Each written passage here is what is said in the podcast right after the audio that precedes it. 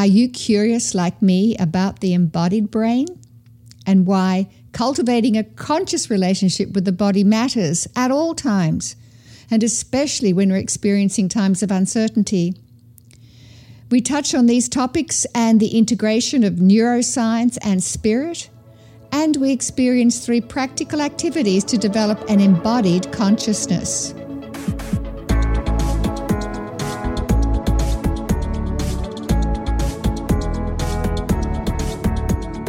I'm Robyn Stratton Berkessel, host of the show, and welcome. Thank you for joining me. You're listening to episode positivitystrategist.com slash ps 119 and I share that so that you can check out that link, which will take you to our show notes. And on that page, you'll get a summary of this episode and you'll also get links to the resources that my guest and I talk about. And you might find that of great benefit. A psychologist, coach, and speaker, Dr. Lynda Klau's focus is the integration of body, mind, and spirit. She serves people by helping them move from fear to freedom, enabling us all to live and work from our fullest potential for ourselves, for our relationships, and for our world, our planet. The name of Lynda's company truly reflects who she is and what she offers. And that name is Life Unlimited, the Center for Human Possibility. Hello, Lynda. You're speaking my language. Welcome. oh, thank you. Do I have to sound Australian? no, your, your your your New York accent is doing fine. Thank you. That's right. I can't sound Australian. However, I'm very pleased to be here and join you on what feels like a very exciting topic to me. Oh, yes. And um, I'm really happy that we're doing this together. Me too. So let me just say a little bit more about Lynda, and then I'll be basically handing over to her because she has so much to share with us.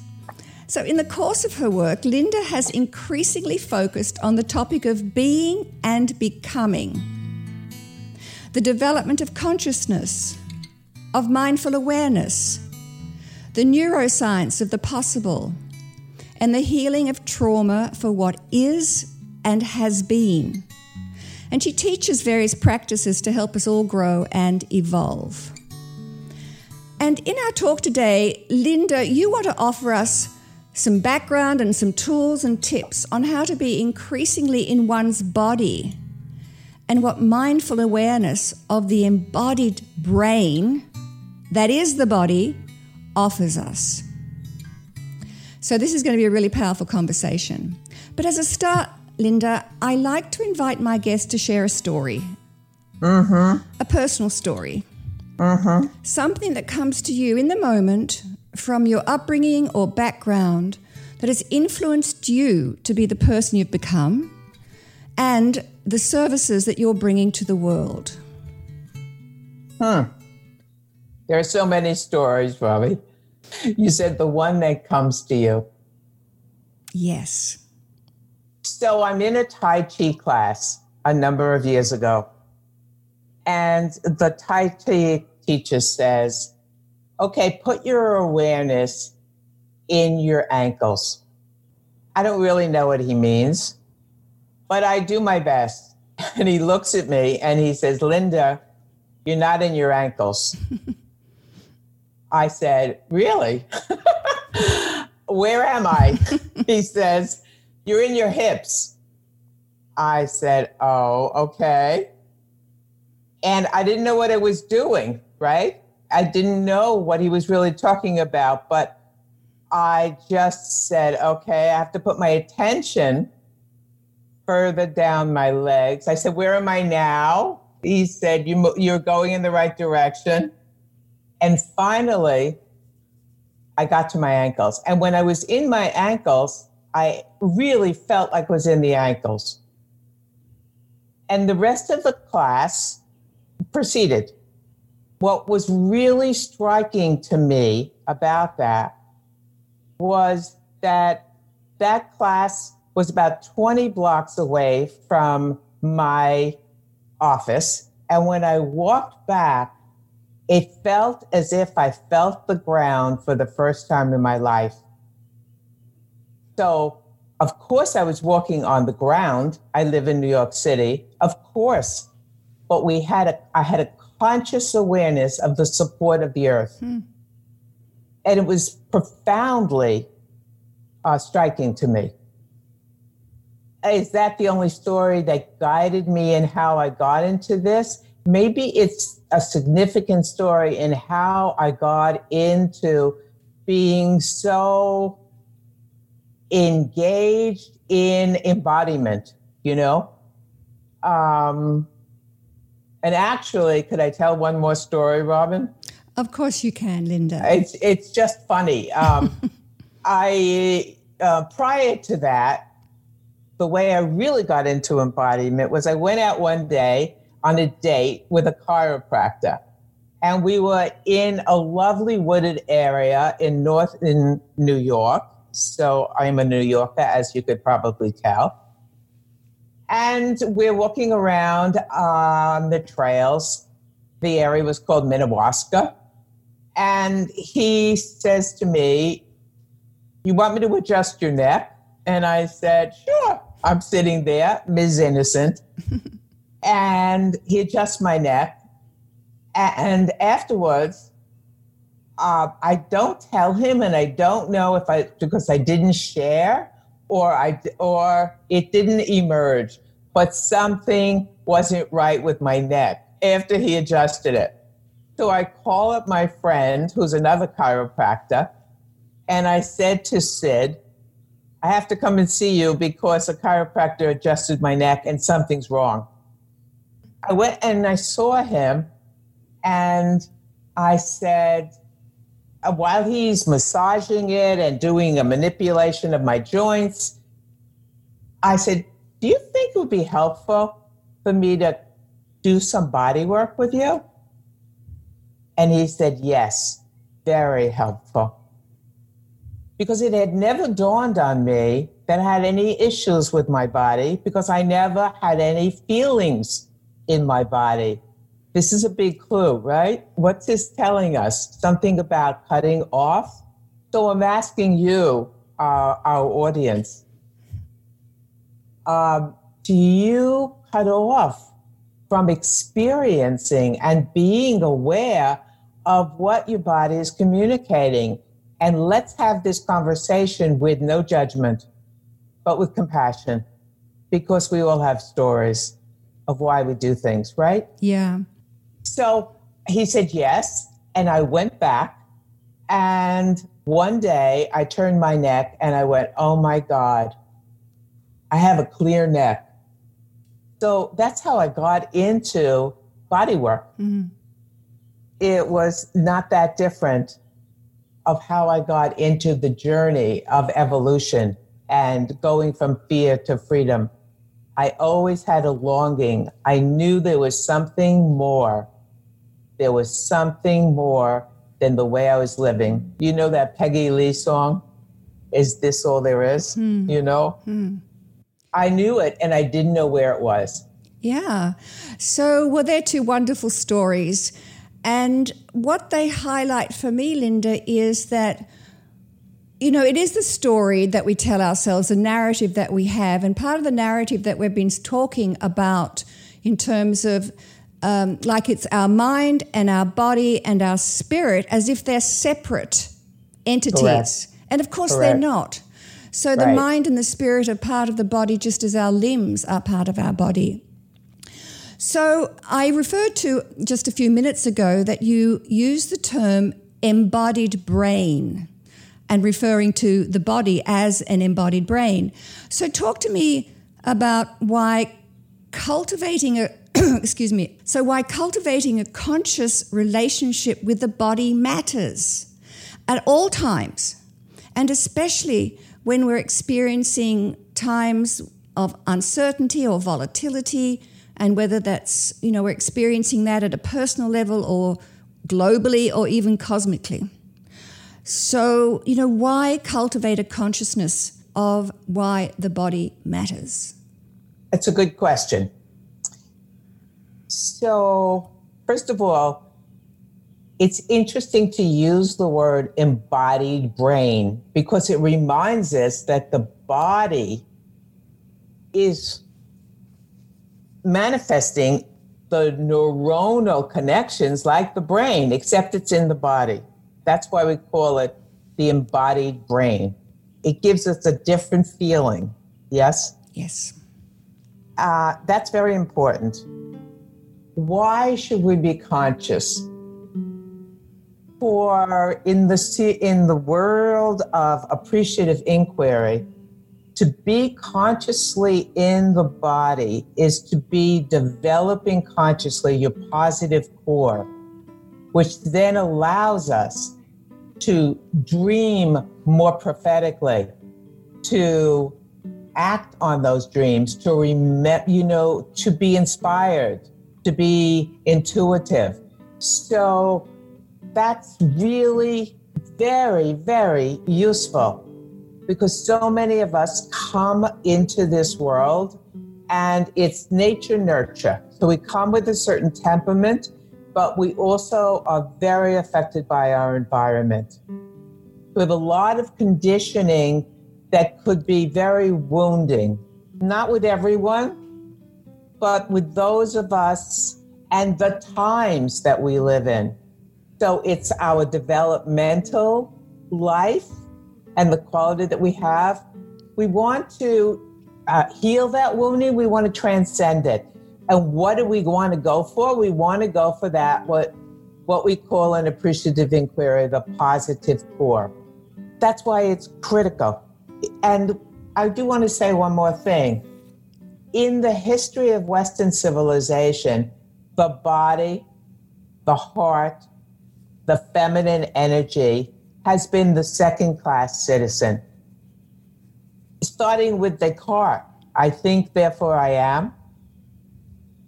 It was the second class citizen until I would say 20 years ago then you started to see sprouting up all kinds of work on conscious awareness applied that in the body. Why? Because the body, as a neuroscientist, Bessel van der Kolk says, keeps the score. What does that mean? That means that the body holds our feelings even if we think it and we don't even actually do something, the body is where the feelings live. The body holds our beliefs, our opinions. So it's very, very critical to, number one, have an appreciation of the heart and the body and feminine energy. All this has been happening in more than 20 years, but particularly and even now, right? Even now, at a time in history when there's so much fear and so much hatred and so much uh, chaos that you could, if you're unconscious about what you're carrying, you're going to be run by that unconsciousness much more likely than if you have a non judging awareness of what's going on in your body. It's critical. Mm. Yeah, you remind me, you're talking about appreciative inquiry, and you're reminding me of one of the principles, which is called the poetic principle, Lynda. And that poetic principle, we say what you focus on grows. Exactly. So, um, yeah, where you put your attention, you're going to amplify that. You're going to get more of that. And so it really takes a lot of learning and unlearning, and really, again, coming back to the narrative by which we run our lives. You know, where is our attention? Where is our focus? Is it serving us or is it not serving us? So that that awareness step, that elevating our consciousness to be able to to accept that as a beginning then opens us up to well there are other possibilities here and how might I start to make some changes and what shifts and what are the practices that I can do. So I think the second part of this, the embodied brain, is how do we cultivate this conscious relationship with the body? And you talk about, you know, you focus on the integration of mind, body, and spirit, you know, so it's the wholeness of who we are in totality in the fullness of being alive. So, can you give us some help here or some ideas about how, when you work with people, how do you cultivate a conscious relationship with the body? I'm happy to.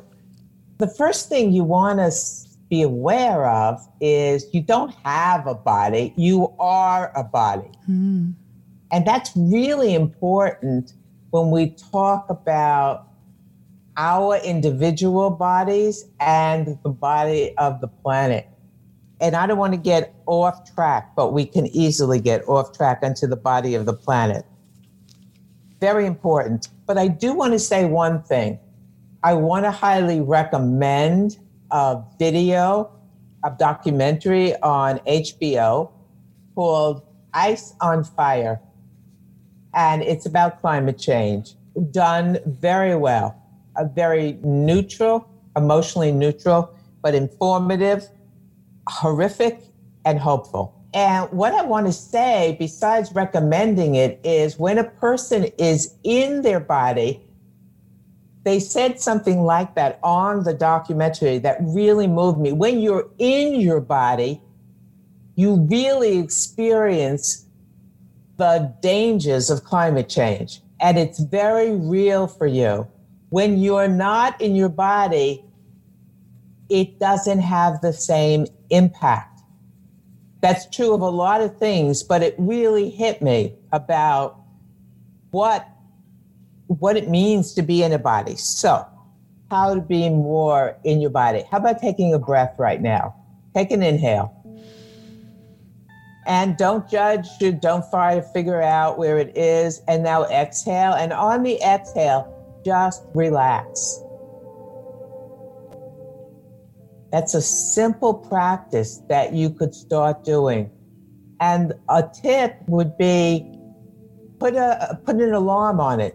So you take a breath every hour on the hour. Now, that's not to say that you're not breathing the rest of the time, but it's so striking that there's a relationship between emotion and breathing.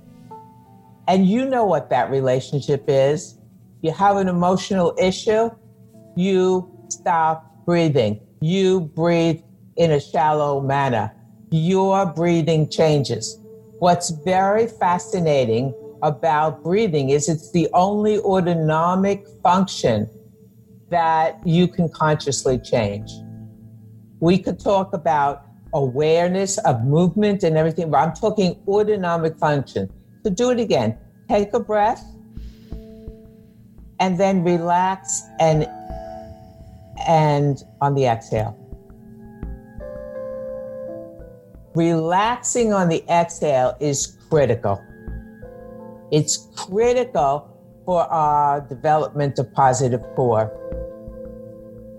What's that doing to us as we relax on the exhale?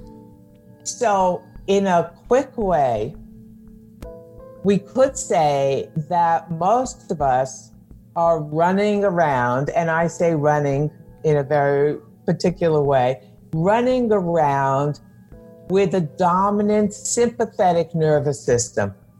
And if we talk about it in neuroscience terms, we're talking about the old brain at the back of the neck and the midbrain, which is the social brain. What we learned with our mother, especially, especially in the early days.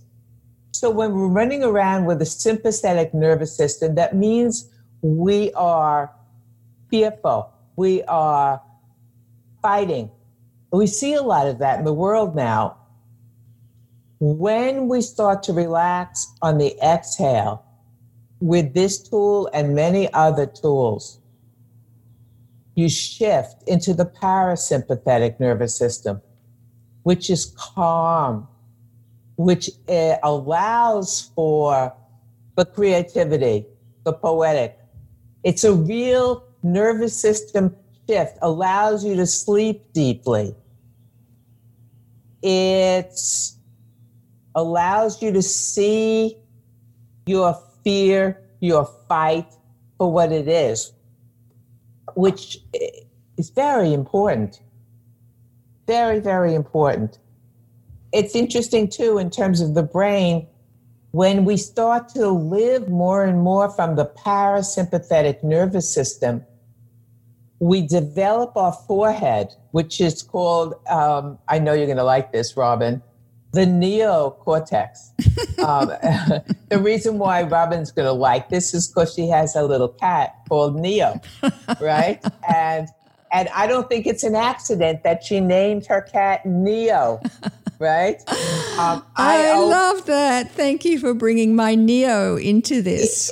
well, it's the Neo is really important, mm. and so that the brain is not only plastic, the brain is not only changing, but the brain is like all of us, we have the potential to evolve, right? Yep. So the neocortex, which is the mid front prefrontal cortex, and I can't believe I'm talking like this because it's, but I think that the add the addition of science to the Eastern philosophy of subjective experience is really what we're talking about wholeness. Yeah. You know, yeah. we need both. We really need both.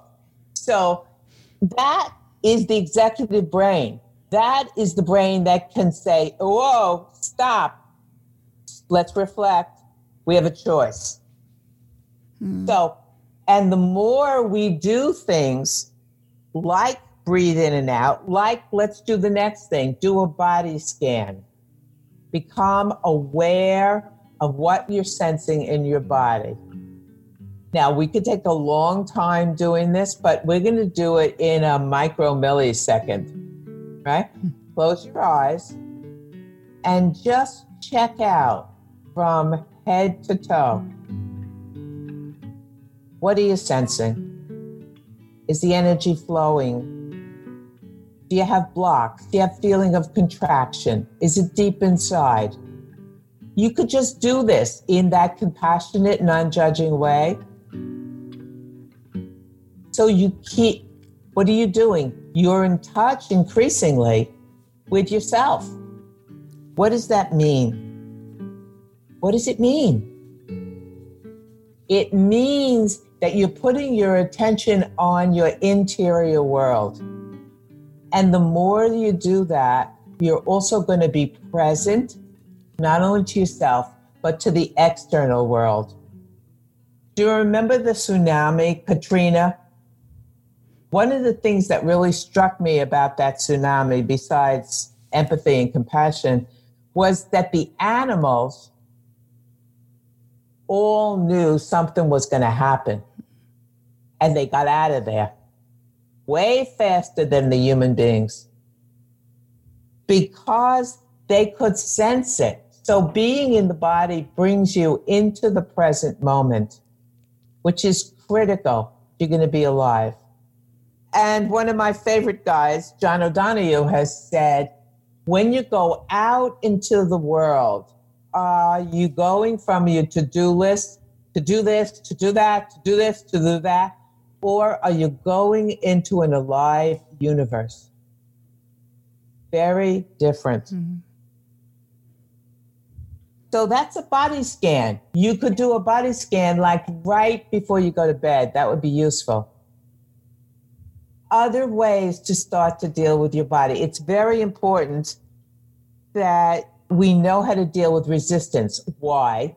Because we have habits they're strong and we all know the power of habits, right? Yeah. Can I just interrupt you? Because I just want to go back to the body scan.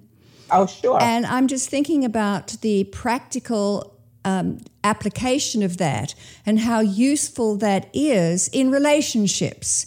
And by by that I mean, you know, if you're in a business context, for example, you might be going into a business, you're uptight about it, you have some, um, you know, some fear that maybe you're not admitting to yourself, but you are anxious about it. You may not have a very, um, you know, solid relationship with some of the people there. So if you were to do this body scan, um, and I think it's really powerful, is that it, it's almost like a pattern interrupt you are interrupting all that stuff that's going on through your head and making you this way. And so you right. stop, you you you do the breath, you do the body scan, and what you're doing is interrupting.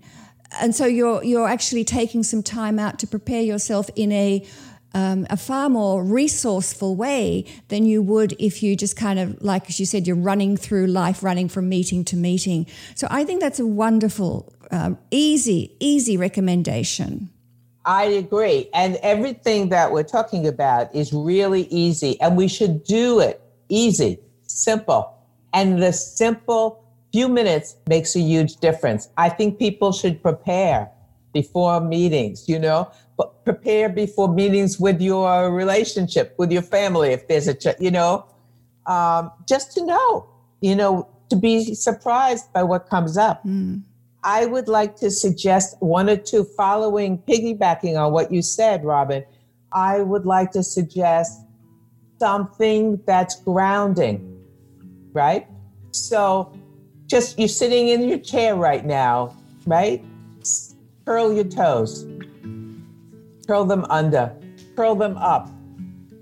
And then sit at the edge of the chair and put your whole foot down solid on the floor. Feel it in your thighs. So, if we have these three little exercises, you've grounded yourself, you're taking your energy out of your mind, you know, not, and allowing um, more of your deeper wisdom to come through, to flow. Those are good tips. Beautiful tips. Be- and no one will know that you're doing them, even even if, if that's a concern I, to you. I, I, I, actually had a, uh, a client come to me. Um, I do have a private practice um, based in New York City, all over the world. But I actually had a client come to me, a very successful lawyer, who said to me, I really, um, I travel all over the world. I sell for the company and I'm terrified before I start, but I'm really smart. I'm smart, so I've figured out all kinds of ways to get beyond and not have the audience see that I'm terrified in those first few moments. You know, like thought with people introducing themselves and all getting the um, attention off him. Mm-hmm. He said, "But I know there has to be a real. I, I'm I'm using gimmicks," and he was he was, you know? So we went through a couple of these things. It was life changing for him. And it wasn't rocket science. It wasn't 20 years of therapy, you know? It really wasn't. so um, I want to talk about resistance because there is such powerful habits that keep us away from doing things. So, one, you want to start small so you can be successful. Two, a nice way to deal with resistance is to link the new behavior to something that you wouldn't live without. For example, do you have your morning coffee? Do you brush your teeth? Uh, you know, in the morning, in the evening, things that you absolutely do without thinking anymore. Mm-hmm. So it's kind of linking your behaviors with your habits, right? Uh, with new habits. Mm. Yes. Do you like that one? Mm-hmm. Because it's it, we're not talking about willpower. We're talking about developing the will, mm-hmm. which is your choice, which is very different. So we're dealing with resistance then. So you want to develop some new behaviors that might eventually become a habit, right? So you're doing it exactly unconsciously, right? So you develop this unconscious right. competence at it. Um, right. Versus having, oh my God, you know, you have to consciously go through the steps and it it's kind of tedious while you're still learning. So once right. you grasp that learning, you just do it like, you know, automatic pilot. It, it's a new automatic. Yeah. It's the norm, yeah. you know?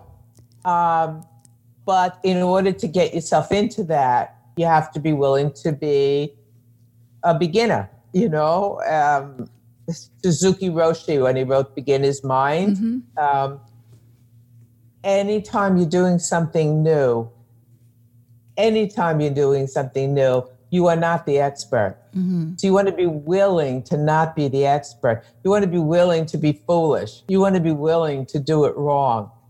That's why it's so important to have mindful awareness, not just awareness. Mindful awareness means you're in a perspective that's observing all these conditioned parts of yourself without judgment, with compassion. Yes. Yes. And that's really important because you could have awareness and then say, what a what a fool I am, what a, you know, blah, blah, blah I am, you know? Um, that's not helpful because then you're just reinforcing that you're an idiot, mm. you know? Um, but with mindful awareness, so what am I saying also? That it's very important to be mindful as well as present in the body. I think those two things are like good bedfellows. So, what are you doing to be mindful is another topic, but it's really an important one. You know, I know that you are designing and um, developing and finalizing a course that takes this work to a whole different level. Um, and so I wonder if you would like to say a few words about that and how people can find out more about that and when it might be offered and how people can be in touch with you. Sure. I am designing and finalizing a course that is relevant not only to this topic, but goes way beyond it to the development of the whole human being, to the development of the whole organization. And in the spirit of what Oprah calls living our best selves. Mm-hmm. That's what I'm doing. And to find out more about the course, you could email me directly, Dr. Lynda Klau. Put in the subject line, your course, and you'll be sure to get the information on the course as I uh, finalize it. Or you can go to my website, drlyndaklau.com, and you'll see it listed there. Beautiful. Um, as you're aware, and um, our listeners know, that I write up show notes that accompany this particular episode, and those links um, and URLs, and how you can also reach out to Lynda on different social media channels. They'll be listed there as well as any other resources that we've talked about today. So that's a good reason to go and look at the website so you can connect um, personally with Lynda. So, Lynda, just by way of conclusion now, I would like us to circle back to wholeness because wholeness is one of probably the sixth principle of appreciative inquiry. And, you know, we're really focusing more and more, as you referred to, um, you know, the traditions that come out of ancient cultures. And we think about the wholeness of who we are at the inner level and the wholeness of who we are um, as human beings. And then there's the wholeness of the planet and the and the interdependence that we have. So right. how are when you're working at the individual level, how do you um, excite people about this coming to this awareness of I am whole, even though I have these flaws, even though I have this stuff that's happened to me, I'm actually perfectly whole who I am right now. You know, how do you do that so people begin to have this self love? Because I know that's another important piece of your work. It is. Your questions are good, Robyn. I'm very curious, Lynda. well, two th- well, so am I. Um, two things occurred to me. One thing that occurs to me is differentiation. That it's very important to really be aware of the mind and how that operates, especially a trained mind which is I can't go into right now, but a, a, a person who meditates, mind, to really be aware of the body, to have a real clarity when you're in your body, when you're in your mind. So that's differentiation.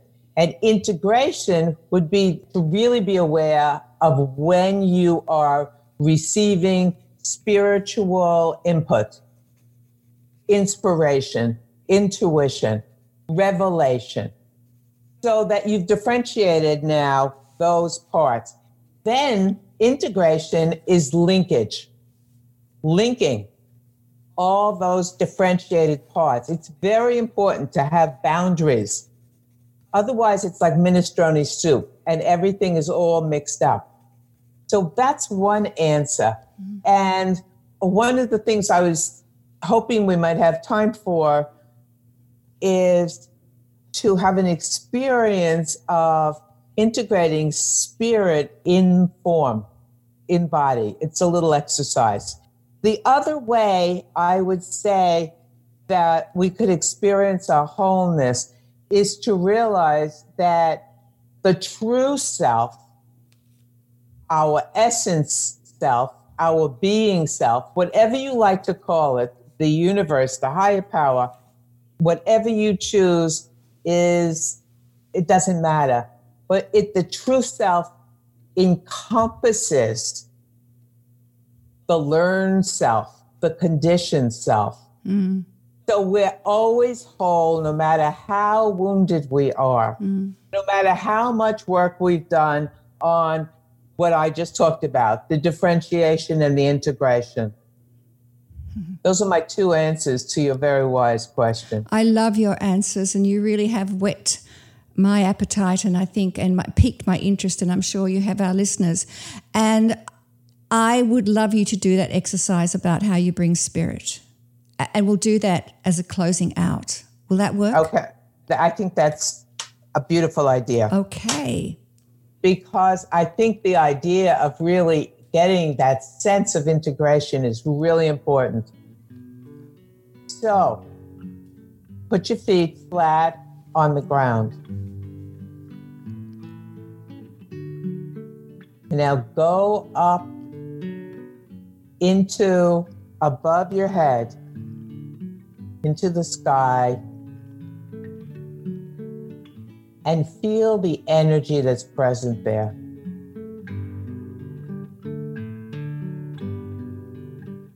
Now begin to have that energy come into your body and feel the energy of spirit, and your body is the container, which is not really accurate, but for the point being, just let's say the body is holding and experiencing the free flow of energy, the energy of spirit. And do that in the spirit of a body scan so that you truly feel conscious spirit in form. That's transforming mm-hmm. ourselves. That's transformational. Mm-hmm. Lynda, thank you for all the wisdom that you've shared with us today. It's been really most uplifting and inspiring. I'm feeling really touched by the spirit. Me too.